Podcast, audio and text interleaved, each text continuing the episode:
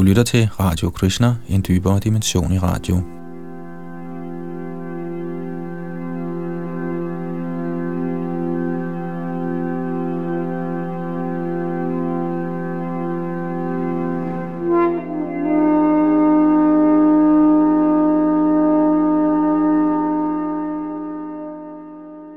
I denne udsendelse skal vi sammenligne det system af kronologi, som Indiens vediske litteratur beskriver, med det kronologiske system, som geologer og paleontologer har udtænkt til datering af livets historie på jorden.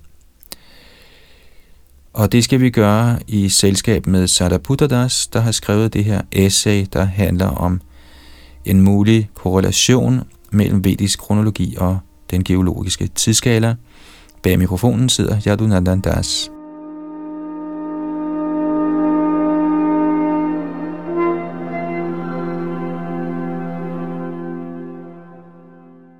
Siden Charles Lyells tid i midten af 1800-tallet har geologer accepteret, at jordens historiske måles i millioner, ja hundreder af millioner af år. En opfattelse, der står i skarp kontrast til den tidligere kristne kronologi, der sætter datoen for jordens skabelse til omkring 4004 før Kristus. Nu om dagen anslår geologer, at jorden har eksisteret i omtrent 4,6 milliarder år, og at komplekst liv har eksisteret i cirka 600 millioner år. Det er ikke så velkendt, at Indiens vediske litteratur, såsom Bhagavad Gita og Srimad Bhagavatam, også giver en historisk redegørelse, der strækker sig over hundreder og millioner og endda milliarder af år. Det vediske og det geologiske kronologisystem har helt forskellige oprindelser, men de inddeler tid i stort set lignende underinddelinger, og således er det naturligt at spørge, om de har noget til fælles eller ej. Her vil vi præsentere nogle beviser, der peger på, at de to systemer faktisk skal sidestilles på en meget præcis måde.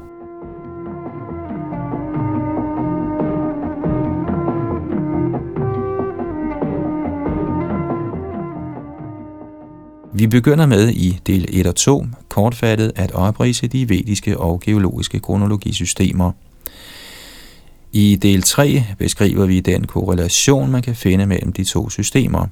Denne del er udformet som en række spørgsmål og svar, der skal belyse vigtige forhold angående den statistiske evaluering af korrelationen. Slutligt diskuterer vi i del 4 nogle mulige fortolkninger af denne korrelation.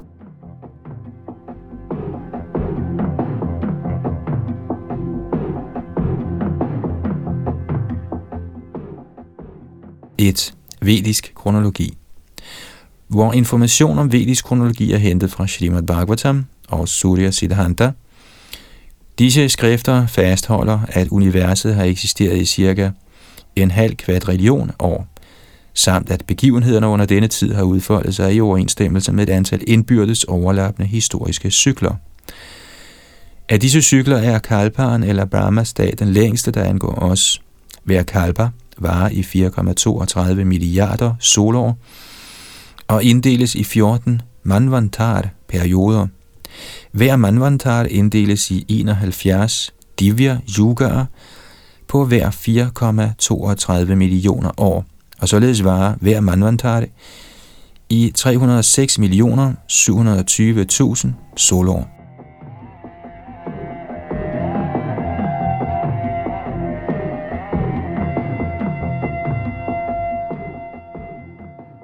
Før hver manvantar er der en overgangsperiode eller sandhya på fire divya yugaer, og den sidste manvantar i en kalpa følges også af en sådan sandhya. Vi noterer os, at 14 gange 71 plus 15 gange 0,4 er lige med 1000, og således udgør længden af 14 manvantarer og 15 sandhyaer til sammen en kalpa på 4,32 milliarder år. Både Manvantaren og Divya Yugaen repræsenterer mønstre af gentagelse i den kosmiske historie. Hver Manvantar svarer til styret af en bestemt Manu, en slags halvgud, der betros visse vigtige pligter i forvaltningen af verden som helhed. Enden på hver Manvantar kendetegnes af en periode af ødelæggelse, hvor mange livsformer bliver udslettet og siden genskabt. Denne ødelæggelse kan vise sig i form af en verdensomspændende oversvømmelse. Hver Divya Yoga inddeles i fire yogaer, kaldet Satya, Trita, Dvapara og Kali. Og længden på disse perioder er henholdsvis 40%, 30%, 20% og 10% af en Divya Yugas totale længde. Ifølge vedisk kronologi er vi nu i den syvende manvantar af den eneværende kalpa. Denne manvantar har navn efter Vaivasvat, den eneværende Manu. Der er gået 27 Divya Yugaer af denne manvantar. Ifølge astronomiske beregninger baseret på Surya Siddhanta er vi nu omtrent 5.000 år inde i den 28. Divya Yugas Kali Yuga.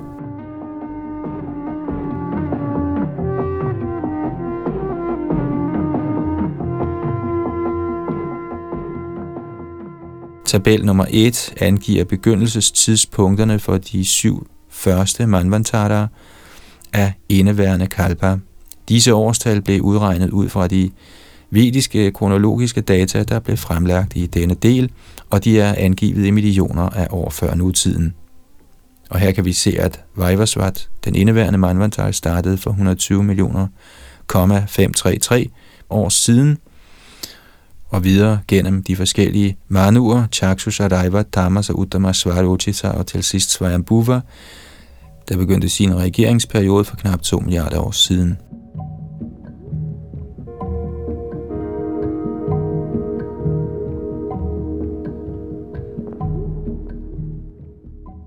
2.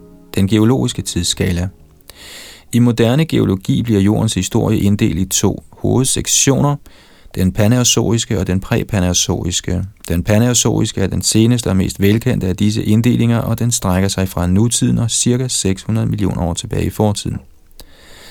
Den paneozoiske æra svarer til de lag af sedimentært materiale på jordens overflade, der øjensynligt indeholder rigelige mængder af letgenkendelige fossiler – på basis af disse fossiler har paleontologer inddelt denne tidsperiode i forskellige underafdelinger. De har sat årstal på disse underafdelinger gennem en kompleks proces, der involverer radiometrisk datering og forskellige metoder til analyse og bestemmelse af sedimentære lag.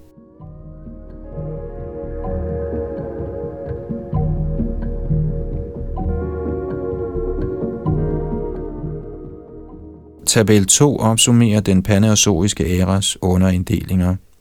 To dateringssystemer gives for disse underinddelinger, begge hentet fra en afhandling af Harland, Smith and Wilcock. Venstre kolonne viser de geologiske årstal ifølge en russisk gruppe arbejdere under ledelse af Afanasiev, og vi vil omtale dette dateringssystem som Afanasiev-skalaen.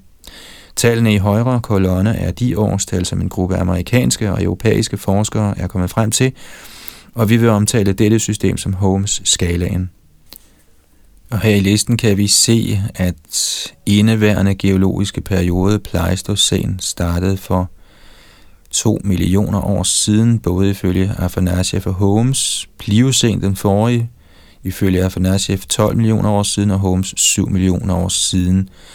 Og så fremdeles gennem Miocæn, Oligocæn, Eocæn og Paleocæn, der til sammen udgør Kenozoikum og videre ned i fortiden Krit, Juras og Trias, Mesozoikum, der henholdsvis startede for 137 millioner og 100 millioner år siden ifølge Afanasiev og Holmes, og så fremdeles til Perm, karbon, Devon, Silur, Ordovisium og til sidst Cambrium, der startede for 570-600 millioner år siden ifølge Afanasiev og ifølge Holmes 515 millioner år siden.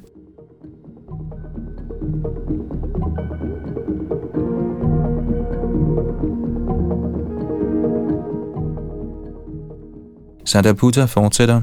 Alle årstal er angivet i millioner af år før nutiden.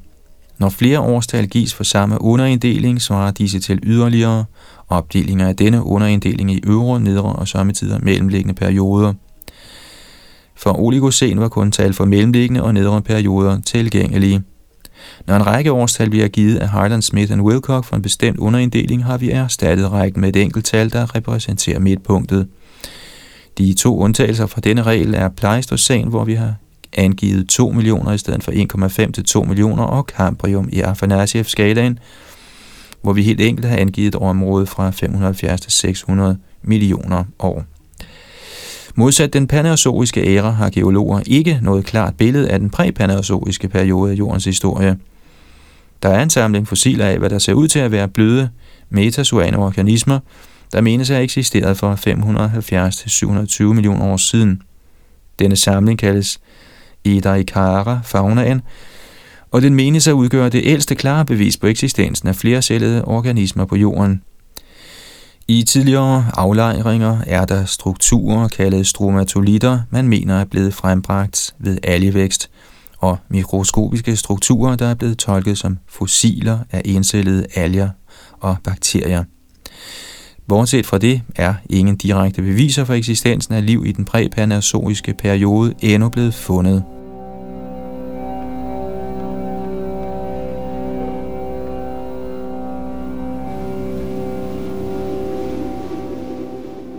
3. Korrelation mellem den vediske og den geologiske tidsskala. I denne del skal vi se på et numerisk forhold, der kan ses eksistere mellem den geologiske og den vediske kronologi. Vi lægger ud med at stille et fundamentalt spørgsmål, der kaster tvivl over selve den mulighed, at de to systemer i nogen betydelig grad kunne være relateret. Spørgsmål. Det virker for mig usandsynligt, at den vediske og den geologiske redegørelse af fortiden kan være genuint relateret. Disse to redegørelser er drastisk forskellige i deres indhold. Ifølge vedderne har liv eksisteret i al sin variation siden tidernes morgen, og de forskellige befolkninger af levende væsener er gentagende gange blevet frembragt og udslettet i overensstemmelse med en række historiske cykler. Modsat er den moderne geologiske redegørelse af fortiden evolutionær. Fossilerne afslører en fremadskridende udvikling af livsformer, der begyndte for hundrede af millioner af år siden med alger og bakterier, og som kun i nyere tid er kulmineret med menneskets fremkomst. Oprindelsen til de to systemer er også helt forskellige, da den ene er baseret på oldtidens mytologi, og den anden baserer sig på videnskabelig observation. Hvordan kan de da sammenlignes?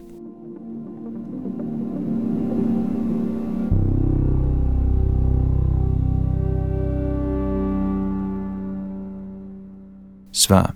Det er selvfølgelig svært at se, hvorfor mytologiske fortællinger, skabt i prævidenskabelige kulturer, skulle have noget at gøre med den moderne geologis og paleontologis forskningsresultater. I midlertid bør vi ikke a priori gå ud fra, at den vediske redegørelse af fortiden er mytisk. Jeg foreslår, at vi bruger en streng empirisk tilgang og forsøger at se, hvorvidt der faktisk er en signifikant korrelation mellem det vediske og det geologiske system eller ej. Da begge systemer indeholder numeriske data, kan vi søge en korrelation ved at bruge almindelige statistiske metoder. Hvis vi faktisk finder en signifikant korrelation, kan vi så overveje, hvordan det kan være. Her kan vi så genoptage de spørgsmål, du har rejst om ulighederne mellem den vediske og den geologiske beskrivelse af fortiden.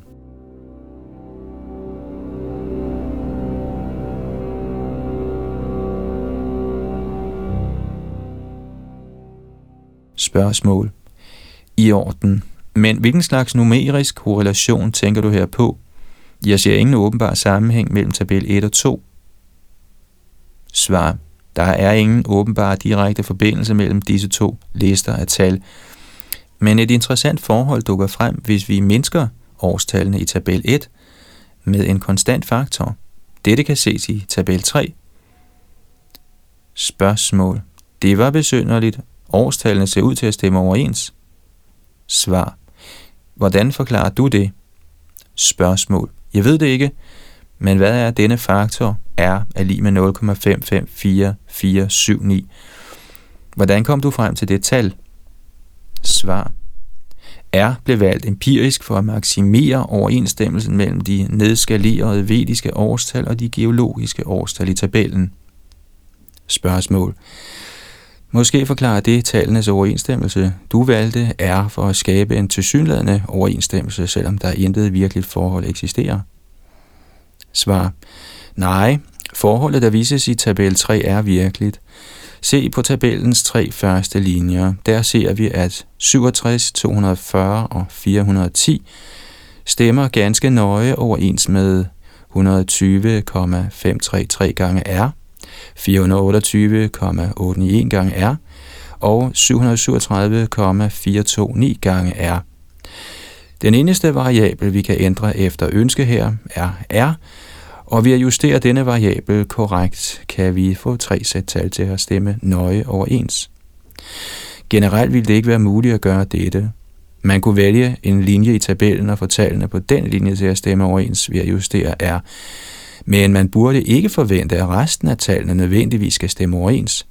Man kan udregne sandsynligheden for, at tre tilfældigt valgte positive tal, x, y og z, kunne fås til at stemme så nøje overens med 120,533, 428,981 og 37,429 som de geologiske årstal i tabellen. Denne sandsynlighed viser sig at være 000025 eller 1 ud af 40.000.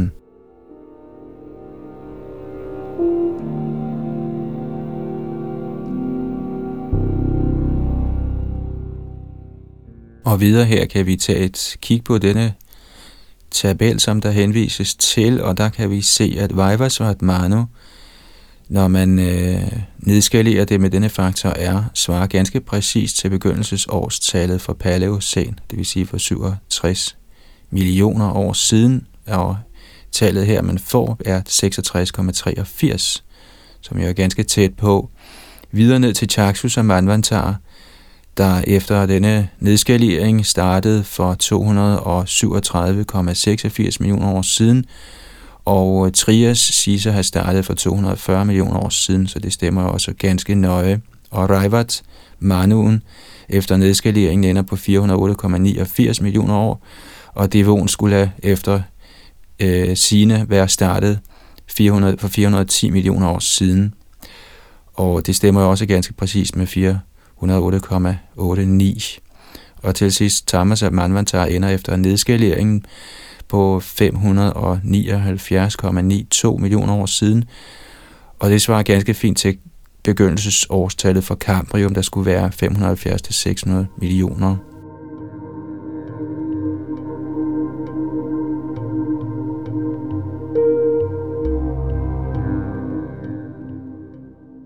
Videre i teksten Spørgsmål. Det ser ud til, at du finder et eller andet forhold mellem disse tal, men hvad betyder det forhold? Hvad er betydningen af R-faktoren?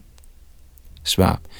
Den mest oplagte tolkning af R-faktoren er, at den repræsenterer en systematisk forskel i skala mellem vedisk tid og geologisk tid. Den direkte betydning af R er, at der er 0,554479 geologisk år per vedisk år. Ifølge denne fortolkning henviser både de vediske og de geologiske årstal til de samme historiske begivenheder, men de adskiller sig i absolut størrelse, fordi de bliver udtrykt i forskellige skalaer. Spørgsmål. Hvorfor skulle der være en sådan forskel i skala? Svar. Jeg ved ikke, men her er en mulighed. De geologiske data er udregnet efter meget komplekse metoder, der omfatter radiometrisk datering og korrelation af geologiske lag en eller anden systematisk fejl kunne afspore dateringerne med en fast værdi. En sådan fejl kan være yderst vanskelig at opdage. I den vediske litteratur siges det for eksempel, at naturlovene ikke fungerer på samme måde i hver af de fire yugaer, der udgør en divya yuga. Især varierer tendensen til forfald og nedbrydning i divya yugaen cyklisk med et lavpunkt i hver satya yuga og et højdepunkt i hver kali yuga. Man kunne således forestille sig den mulighed, at hastigheden af radioaktivt forfald kunne være lavere i Satya, Trita og Dvapara yugaerne end i Kali Yuga. Det ville føre til, at de radiometriske dateringer for tidligere divya yugaer blev reduceret med en konstant faktor. Jeg nævner kun denne idé for at vise, at dit spørgsmål kan gives et rimeligt svar. Det er en af mange mulige forklaringer, og den er ikke nødvendigvis korrekt.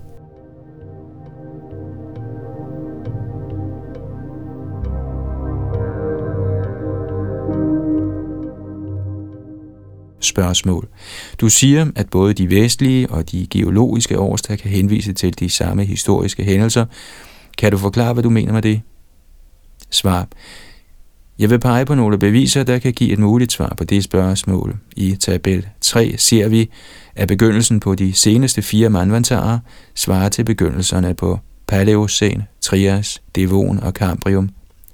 Lad os kort se på, hvad paleontologerne siger om disse perioder.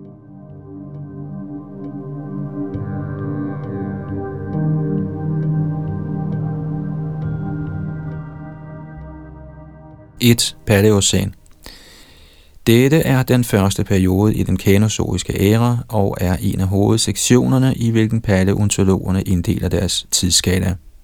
Siden pattedyrene først blev fremtrædende i fossillagene i Paleocæn, kendes Caenozoikum som pattedyrenes tidsalder. Desuden fandt den berømte udslettelse af dinosaurerne sted i slutningen af foregående periode, kridttiden. Mange teorier er blevet fremsat for at forklare dinosaurernes forsvinden, men ingen har vist sig tilfredsstillende. Her ser vi, at tiden for dinosaurernes forsvinden falder nøje sammen med begyndelsen på Vajrasvat Manvantaren.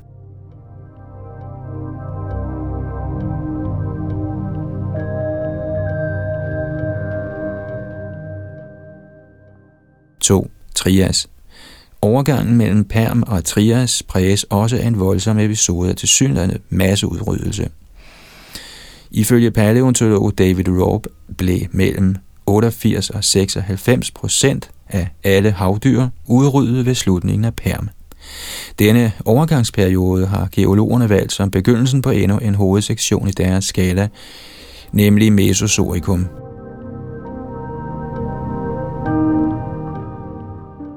3. Devon.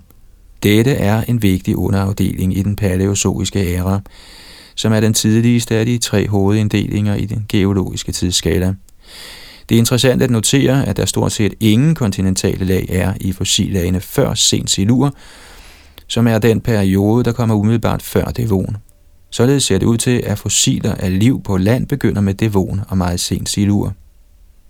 4. Cambrium. Dette er den fjerde geologiske periode givet i tabel 3. Det er måske af betydning, at når R fastsættes til at få de tre første par årstal til at stemme overens, lægger startdatoen for Tamas og Manvantaren sig automatisk inden for det tidsrum, der ifølge Afanasiev-skalaen er begyndelsen på Cambrium. Begyndelsen på Cambrium karakteriseres af de første fossiler af adskillige typer vivløse havdyr – Disse omfatter antropoder og andre højt udviklede dyr med skaller eller skeletter af kalk. Denne forholdsvis pludselige fremkomst af meget komplekse livsformer har for mange paleontopologer virket gådefuld, siden ingen blot tilnærmelsesvis lignende fossilrester nogensinde er blevet fundet i prækambriske lag. Faktisk er begyndelsen på Cambrium et overgangspunkt mellem senere sedimentære lag, der indeholder rigeligt med fossilrester, og tidligere lag, der næsten er helt blottet for fossiler.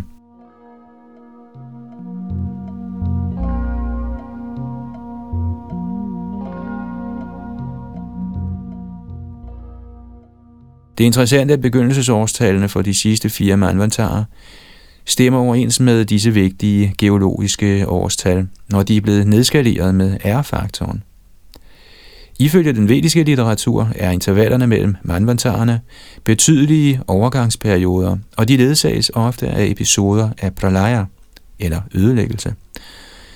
Er det tilfældigt, at tabel 3 sidestiller perioder af overgang og omvæltning i den vediske historieskrivning med lignende perioder i den geologiske redegørelse? Spørgsmål. Måske, men jeg har mine tvivl. For det første, var dit valg af geologiske årstal i tabel 3 virkelig bestemt af faste beviser? Kan det ikke være, at hvis man bruger en anden værdi for R, kan man vise en korrelation mellem anvantarerne og en anden række af geologiske tidsbestemmelser? Svar. Den mulighed har vi undersøgt. Computeren blev programmeret til at anslå korrelationen mellem Anvantar-årstallene og hver mulig række af fire årstal fra Afanasiev-skalaen. Rækken af årstal i tabel 3 viser langt den bedste korrelation, og alle de andre rækker, der viser en rimelig korrelation, er meget tæt på denne række. Her vil jeg gerne beskrive nogle yderligere beviser, der støtter den hypotese, at der er en korrelation mellem manvantarer og vigtige geologiske perioder. Hvis den korrelation, vi har set, ikke kun er et lykketræf, burde vi også forvente at finde en korrelation mellem divya yugaerne og de geologiske årstal.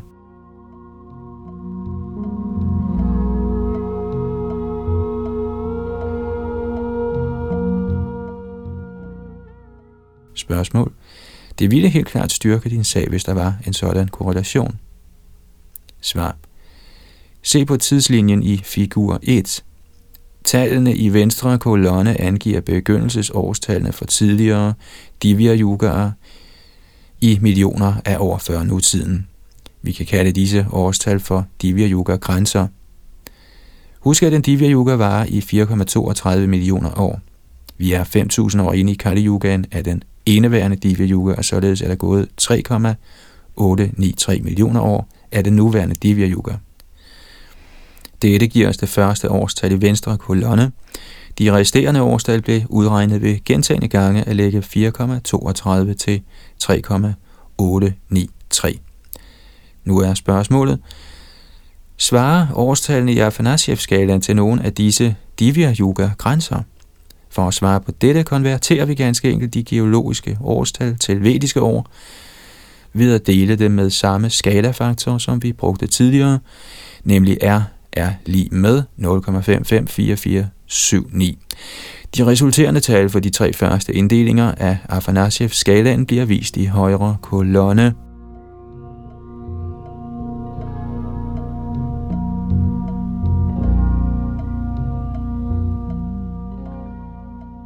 Og her kan vi se, at den første Divya Yuga grænse på 3,893 svarer til 3,607 for Pleistocæn, og der er en forskydning på minus 6,6 procent.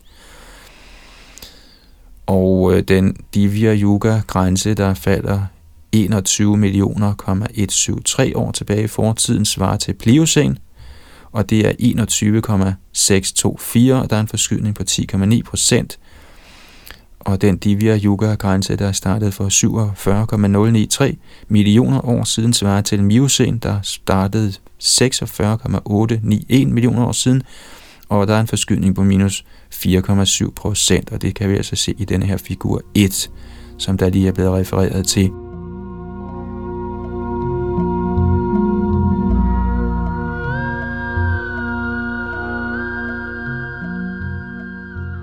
Spørgsmål.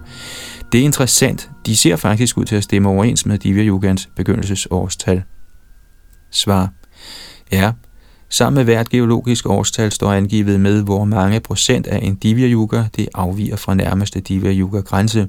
For eksempel er denne afvielse fra Pleistocæn udregnet som 100 gange med, og i parentes 3,607 minus 3,893, parentes slut, divideret med 4,32, hvilket giver ca. 6,6 procent. Ligeledes afviger Pliocen fra nærmeste Divya Yuga grænse med en procentdel på 100 gange parentes 21,642 minus 21,173 slut på parentesen delt med 4,32 eller 10,9 procent af en Divya Yuga. Spørgsmål. Hvorfor er nogle af disse procentdele negative? Svar. Procentdelen er negativ, hvis det geologiske årstal falder under den nærmeste Divya Yuga grænse, og ellers er det positivt eller 0. Midtpunktet på hver Divya Yuga er et slags skæringspunkt, siden det afviger med minus 50% fra den Divya Yuga grænse, der ligger over det, og med plus 50% fra den grænse, der ligger under det. Tabel 4 angiver de procentuelle afvielser for de første årstal i Afanasiev-skalaen. Læg mærke til, at disse afvielser virker små, hvis de geologiske årstal ikke havde noget forhold til Divya Yuga grænserne, ville man forvente, at disse afvielser faldt tilfældigt mellem minus 50% og plus 50%. Her ser de ud til at samle sig omkring 0.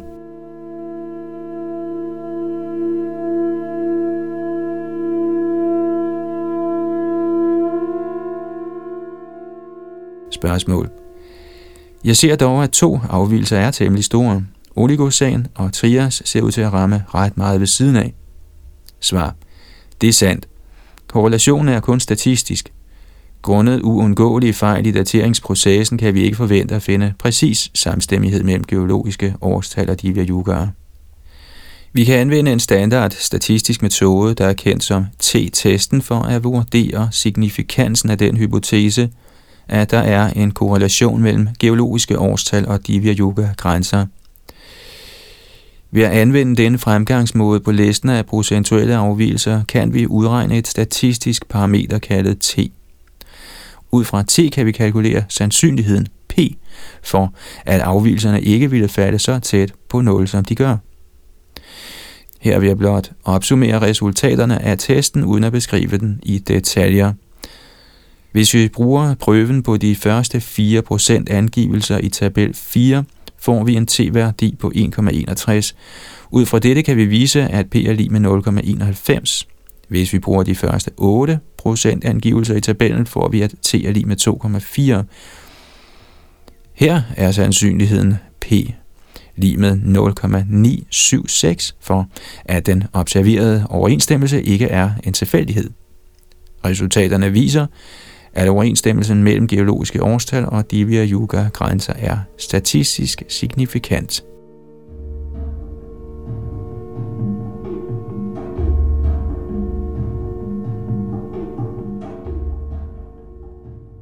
Og her følger så tabel nummer 4, der altså er en korrelation mellem geologiske årstal fra Afanasiev-skalaen og Divya Yuga grænser.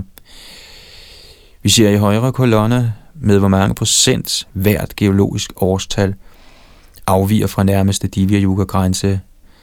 Og det er Pleistocene minus 6,6 procent, Pliocene 10,9, Miocene minus 4,7, Oligocene minus 45,5, Eocene minus 14,7, Paleocene 7 procent, Krit minus 10,7 procent, Jura 10,7 procent og Trias 49,3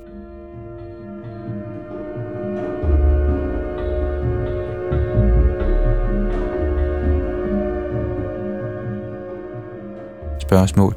Hvad sker der, når man udregner procentafvielserne for de perioder, der går forud for Trias? Svar.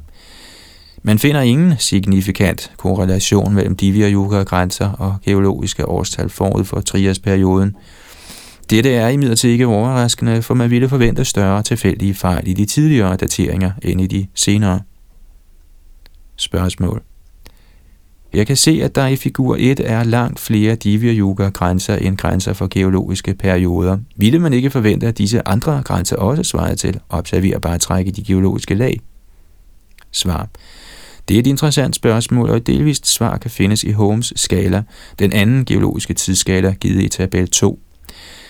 Holmes skala sætter årstal på flere geologiske underafdelinger end Afanasiev-skalaen, og det viser sig, at mange af disse ekstra årstal også lægger sig på linje med Divya Yuga grænserne. Her var det måske en god idé, at vi systematisk undersøger materialet i Holmes skala. Spørgsmål? Er prøv det? Svar. Lad os først overveje den korrelation, vi har set mellem manvantarer og de større inddelinger i den geologiske tidsskala. Holmes skala afslører også en sådan korrelation, og det bliver vist i tabel 5 i tabellens tre første linjer er sammenfaldet af årstal ikke så tæt som det tilsvarende sammenfald i tabel 3. I midlertid giver Holmes skala et bestemt årstal for begyndelsen på Cambrium, modsat det bredere område angivet i Afanasiev-skalaen, og dette årstal stemmer nøje med det nedskalerede tal for Tamasa Manvantar. Generelt viser Holmes skala noget grovere korrelationer end Afanasiev-skalaen, men som vi skal se, fordi Holmes skala indeholder mere information, giver den endnu stærkere beviser for en korrelation mellem vedisk og geologisk kronologi, end Afanasiev-skalaen gør.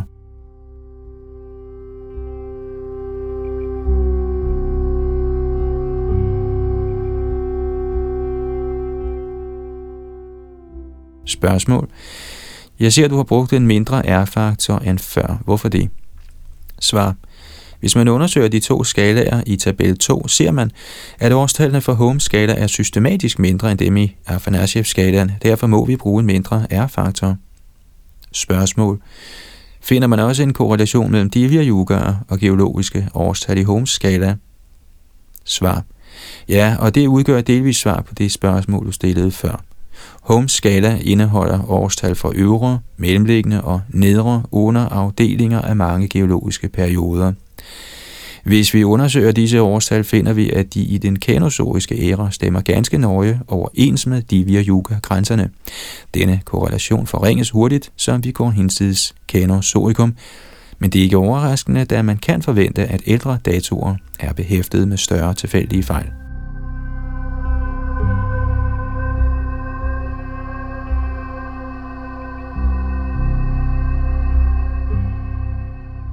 Her ser vi tabel 5, hvor korrelationen mellem Holmes skala og Manvantar-periode bliver vist, og Vaivasvat Manu, der ifølge nedskaleringen startede for 65,4 millioner år siden, svarer ganske præcis til de 65 millioner år for Paleocen, som gives i Holmes skala. Og videre til Trias, som efter Holmes startede for 225 millioner år siden, og det svarer til Chakshusha, der efter nedskalering med R ender på 232,7 millioner år, som ligger ganske tæt på. Devon er i homeskala angivet til 395 millioner år siden, og Reivat ender på 400, og er også ganske tæt på, og ligeledes Cambrium 570 ender på 567,4 for Tamasa Manvantar.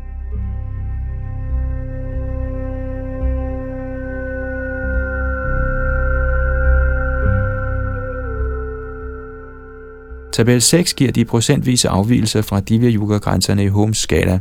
Disse afvielser blev udregnet på samme måde som de tilsvarende afvielser i tabel 4.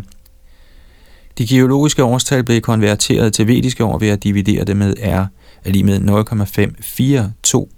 0,54249, og de resulterende tal blev sammenholdt med Divya Yuga grænser. Spørgsmål. Jeg bemærker, at der er nogle store afvielser der, såsom minus 46 procent og 30 procent? Svar ja. Korrelationen er statistisk ligesom før. Figur 2 viser grafisk, hvordan afvielserne i tabel 6 er fordelt. Hvis de geologiske årstal ikke havde noget at gøre med Divya Yuga-grænserne, ville man forvente, at de afveg fra disse grænser med tilfældige tal på mellem minus 50 og plus 50 procent. I så fald ville man forvente, at trekanterne i figur 2 var ensartet spredt over hele dette område, men man kan se i figuren, at afvielserne faktisk samler sig tæt på 0. For denne fordeling af årstal er t-værdien 2,762. Denne værdi på t svarer til en signifikant p-værdi på 0,99, der indikerer, at der er 99% sandsynlighed for, at korrelationen mellem geologiske årstal og divya grænser ville være ringere, hvis de geologiske årstal blev valgt tilfældigt. Jeg noterer mig i øvrigt, at afvielsen på 46% svarer til mellemliggende oligocen. Pudsigt nok falder oligocen i Afanasiev-skalaen også i midten af en Divya Yuga, som man kan se i tabel 4.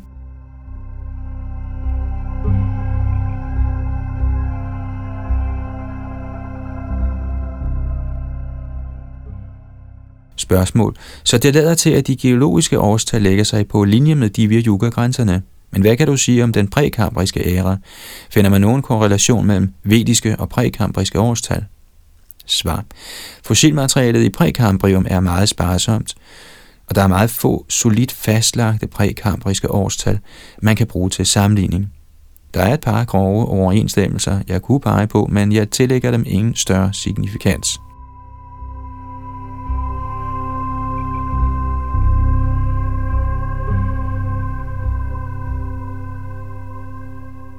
Og her følger figur 2, der også er blevet diskuteret, og den viser en procentvis fordeling af afvielse fra Divya Yuga grænser for de kanozoiske årstal i Holmes skala. Hver trekant markerer en procentdel af værdi fra tabel 6. Grafen beskriver de procenttal, der falder i hvert interval på 10 procent. Spørgsmål. Hvad med geologernes vurdering af jordens alder på 4,6 milliarder år? Strækker den vediske kronologi sig ikke over en meget længere periode? Svar. Jo, det gør den. Ifølge den vediske redegørelse passerer verden gennem Brahmas gentagende dage og nætter, der hver varer i 4,32 milliarder år. Der er gået ca. 1,97 milliarder år af den indeværende Brahmas dag, og således endte den forrige af Brahmas dage for ca. 6,29 milliarder år siden. På det tidspunkt var der en periode af brændende udslettelse fuld af kosmisk oversvømmelse. Men hvis vi nu ganger 6,29 med vores R-faktorer på 0,54249 eller 0,554479, får vi værdier på 3,4 eller 3,5 milliarder år.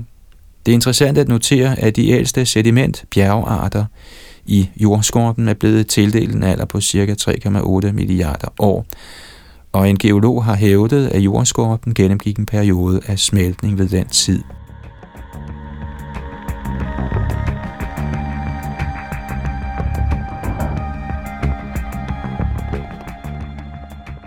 Spørgsmål.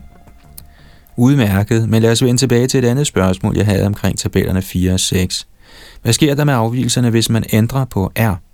De vil ikke se særlig godt ud, hvis dine sammenfald også opstod med en bred fordeling af R-værdier. Svar. Det viser sig, at korrelationen mellem divya yoga og geologiske perioder er ganske følsom over for R-faktoren. Hvis vi øger eller mindsker R selv en lille smule, forringes korrelationen hurtigt. Dette bliver vist grafisk for Holmes skala i figur 3. I denne graf angiver x-aksen R-værdier fra 0,48 til 0,62. Der blev beregnet procentuelle afvielser for Holmes-skalans kanosoriske årstal for en stor mængde tæt placerede R-værdier inden for dette område. Den før omtalte t-værdi blev derefter udregnet for hver sæt af procentuel afvielse. Graf 1 viser t-værdien, der blev udregnet for hver R. Bemærk, at denne graf når et klart udtalt maksimum ved en R-værdi på 0,54249. Som jeg påpeget er signifikansen af korrelationen ved denne R-værdi p lige med 0,99.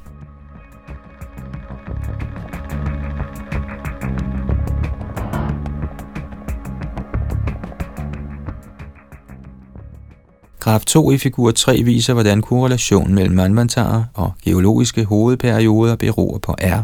Denne graf beskriver en anslået effektiv værdi, det vil sige root mean square, RMS, for forskellen mellem de geologiske årstal i tabel 5 og de tilsvarende nedskalerede manvantar årstal. Grafen viser i det væsentlige, hvor tæt de geologiske årstal stemmer med manvantar årstallene, efter de sidstnævnte er blevet nedskaleret med R. Det laveste punkt på graf 2 viser den tætteste overensstemmelse. Spørgsmål. Det er interessant. Det laveste punkt på graf 2 svarer næsten nøjagtigt til det højeste punkt på graf 1. Svar. Ja, R-værdien for den bedste korrelation mellem divya yoga og kanozoiske periode er næsten den samme som R-værdien for den bedste korrelation mellem anvantarer og større geologiske underafdelinger. Begge korrelationer er ganske udtalte, hvis R sættes til at være 0,54249, men de forringes hurtigt, hvis R ændres ret meget fra den værdi.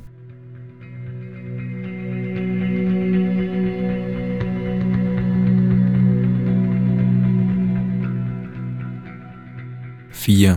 Diskussion. Her står vi over for et direkte bevis på en naturlig overensstemmelse mellem de vediske og de geologiske kronologisystemer. Hvis vi ændrer tidsskalaen til omtrent 0,54 geologisk år per vedisk år, finder vi, at hovedårstal i det vediske kronologisystem på en statistisk signifikant måde lægger sig på linje med hovedårstal i den geologiske tidsskala. Hvordan mener du, vi kan forklare denne overensstemmelse? Spørgsmål. Jeg må indrømme, at jeg ikke ved, hvordan man skal forklare disse korrelationer. Hvis den vediske kronologi er mytologisk, som de fleste lærte mener, ville vi helt sikkert ikke forvente, at den svarer til geologernes kronologi. Vi ville forvente, at den hver tilsyneladende korrelation blot var tilfældig. Svar. Det er muligt, at en forholdsvis sandsynlig sidestilling af begivenheder kan virke højst usandsynlig og således give det indtryk, at der eksisterer en årsagsmæssig sammenhæng. Men forudsat den hypotese, at der ingen årsagsmæssig sammenhæng er mellem de vediske og geologiske kronologier, viser statistiske analyser, at den korrelation, vi har undersøgt, faktisk er højst usandsynlig. Jeg foreslår, at vi overvejer den mulighed, at en sådan korrelation kan eksistere. Måske er den letteste måde at forklare korrelationen på at gå ud fra, at begge kronologier henviser til faktiske fortidige begivenheder. Som jeg nævnte før, kan ændringen i tidsskalaen have sin årsag i en eller anden systematisk fejl i den geologiske datering. Denne hypotese skal selvfølgelig ikke opfattes som en fast konklusion. Snarere er den en idé, der kan give inspiration til videre forskning.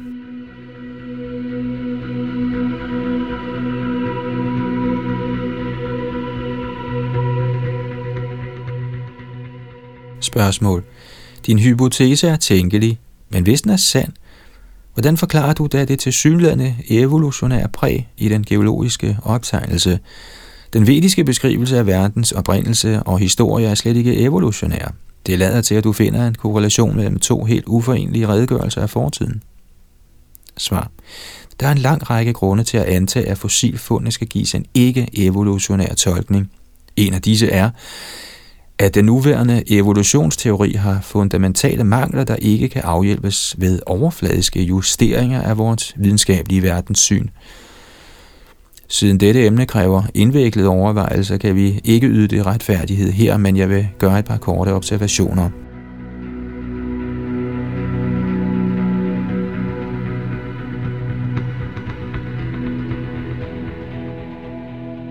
En hver evolutionsteori, der skal stemme overens med moderne videnskab, må i sidste ende hvile på fysikkens fundamentale principper. Men hvis vi nøje analyserer vores opfattelse af tilfældigheder og fysiske årsagsforhold, ser vi, at naturlovene, som vi nu forstår dem, ikke kan forklare oprindelsen til hverken lavere eller højere levende organismer. Faktisk kan intet sæt af enkle mekanistiske love gøre det.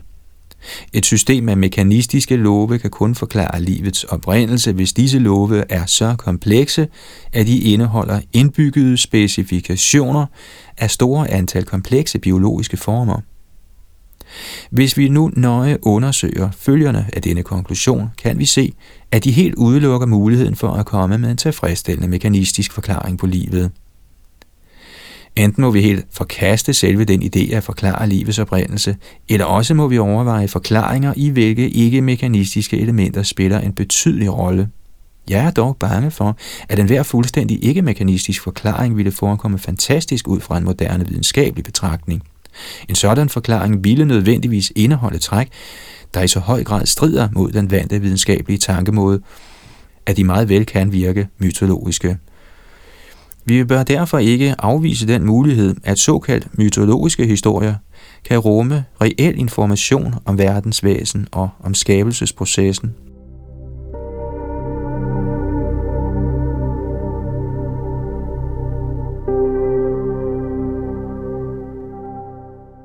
Spørgsmål. Lad os gå ud fra, at den fyldesgørende forklaring på livets oprindelse må være fundamentalt forskellig fra noget, videnskabsmænd indtil videre har overvejet. Alligevel viser fossillagene en gradvis udviklingsproces fra primitive til sammensatte livsformer. Må ikke enhver ny teori, hvor radikal den end måtte være, være nødt til at tage højde for en sådan progression? Svar. Mange jagttagere, begyndende med Darwin selv, har bemærket, at fossilerne ikke giver nogen stærke beviser for arternes evolutionære transformation, den centrale idé i evolutionsteorien er, at organismer gennemgår små modifikationer fra generation til generation, og på den måde giver en art gradvist ophav til en anden. Fossilagene viser dog praktisk talt ingen tegn på sådanne gradvise transformationer. Arter viser sig almindeligvis pludselig i fossilagene. De bibeholder samme form gennem hele perioden af deres eksistens – og så i visse tilfælde forsvinder de pludselig. Paleontologerne Niles Eldridge og Stephen J. Gould har hævdet, at dette mønster af pludselige fremkomst og forsvinden gælder for stort set alle fossile arter. De har gjort denne påstand til grundsætningen i deres teori punkteret ligevægt, og deres opfattelse er blevet accepteret af mange førende paleontologer. Spørgsmål Alligevel er disse paleontologer stadig evolutionister, og hvordan kunne de helt ærligt være noget andet? Fossilagene viser måske ikke mellemformer, der forbinder en art til en anden, men de viser dog en overordnet udvikling fra lavere til højere former. Du beskrev selv den udvikling i din redegørelse af perioderne Cambrium, Devon, Trias og Paleocen. Det mest påfaldende ved din redegørelse er, at du sammenholdt dette tilsyneladende evolutionære forløb med manvantarernes ikke-evolutionære forløb. Svar. Det virker så sandelig påfaldende, at der kunne være en sådan korrelation. Men vi kan gøre to jagttagelser, der kan få dette til at virke mere sandsynligt. Den første jagttagelse er, at fossilagene lader til at give os et meget ufuldstændigt og ensidigt billede af fortiden. Betænk for eksempel den kendskærning, at man kun har fundet marine aflejringer i lag, der går forud for silurperioden, en tolkning af dette er, at der intet liv var på land før den tid, og at evolutionen først begyndte at frembringe livsformer på land i sen silur og tidlig devon. Der er imidlertid beviser, der kræver en anden tolkning. Sporer og fragmenter af træ fra landplanter er blevet fundet i lag, der svarer til kambrium. Dette indebærer, at der må have eksisteret livsformer på land på den tid, selvom man ikke har fundet nogen fuldstændige fossiler af landplanter eller dyr. Det lader til, at vigtige udsnit af jordens historie har efterladt få om ingen direkte spor i de geologiske lag.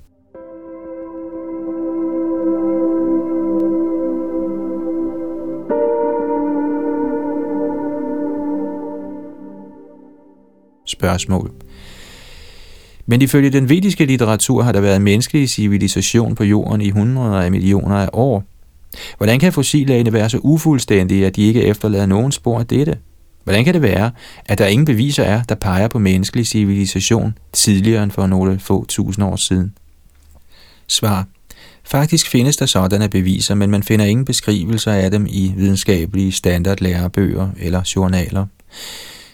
Vender man sig imidlertid til forskellige videnskabeligt tvivlsomme kilder, kan man finde mange indberetninger af kunstgenstande og andre spor af menneskelig aktivitet, der er blevet fundet i lag, der svarer til tidlige geologiske perioder. Det er interessant at bemærke, at journaler såsom Nature og Scientific American plejede at publicere sådanne opdagelser i 1800-tallet, men de publicerer dem ikke nu om dagen. Dette bringer os til min anden pointe. Eftersom forskere har været vant til at se fossilerne ud fra et bestemt perspektiv, nemlig perspektivet af darwinistisk evolution, har de været tilbøjelige til at overse eller fejle for at tolke meget af det materiale, fossillagene indeholder. Hovedårsagen hertil er, at forskere normalt arbejder inden for det sociale miljø, der udgøres af videnskabssamfundet som helhed, og derfor har de meget ringe mulighed for at udvikle idéer, der strider kraftigt imod de accepterede opfattelser i det samfund. Alligevel er mange vigtige opdagelser blevet gjort af dem, der var villige til seriøst at overveje sådanne idéer.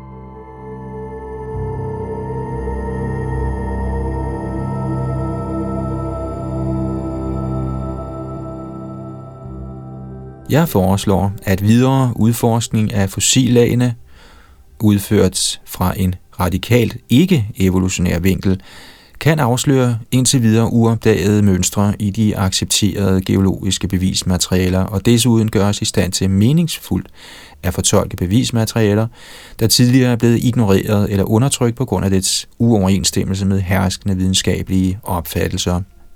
Den korrelation, vi har set mellem de geologiske og vediske tidsskalaer, er et eksempel herpå.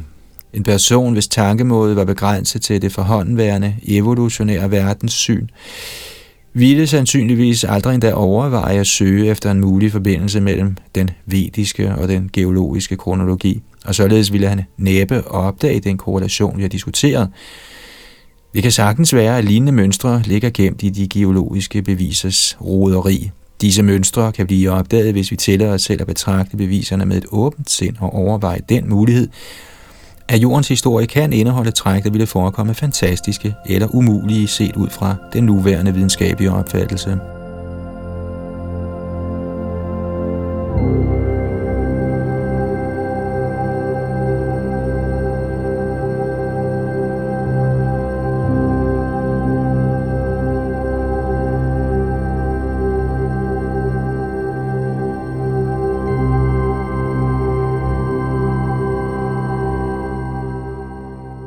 Det sagde Sataputta i sit essay om vedisk kronologi og den geologiske tidsskala, her oversat til dansk og oplæst af Yadunandan Das.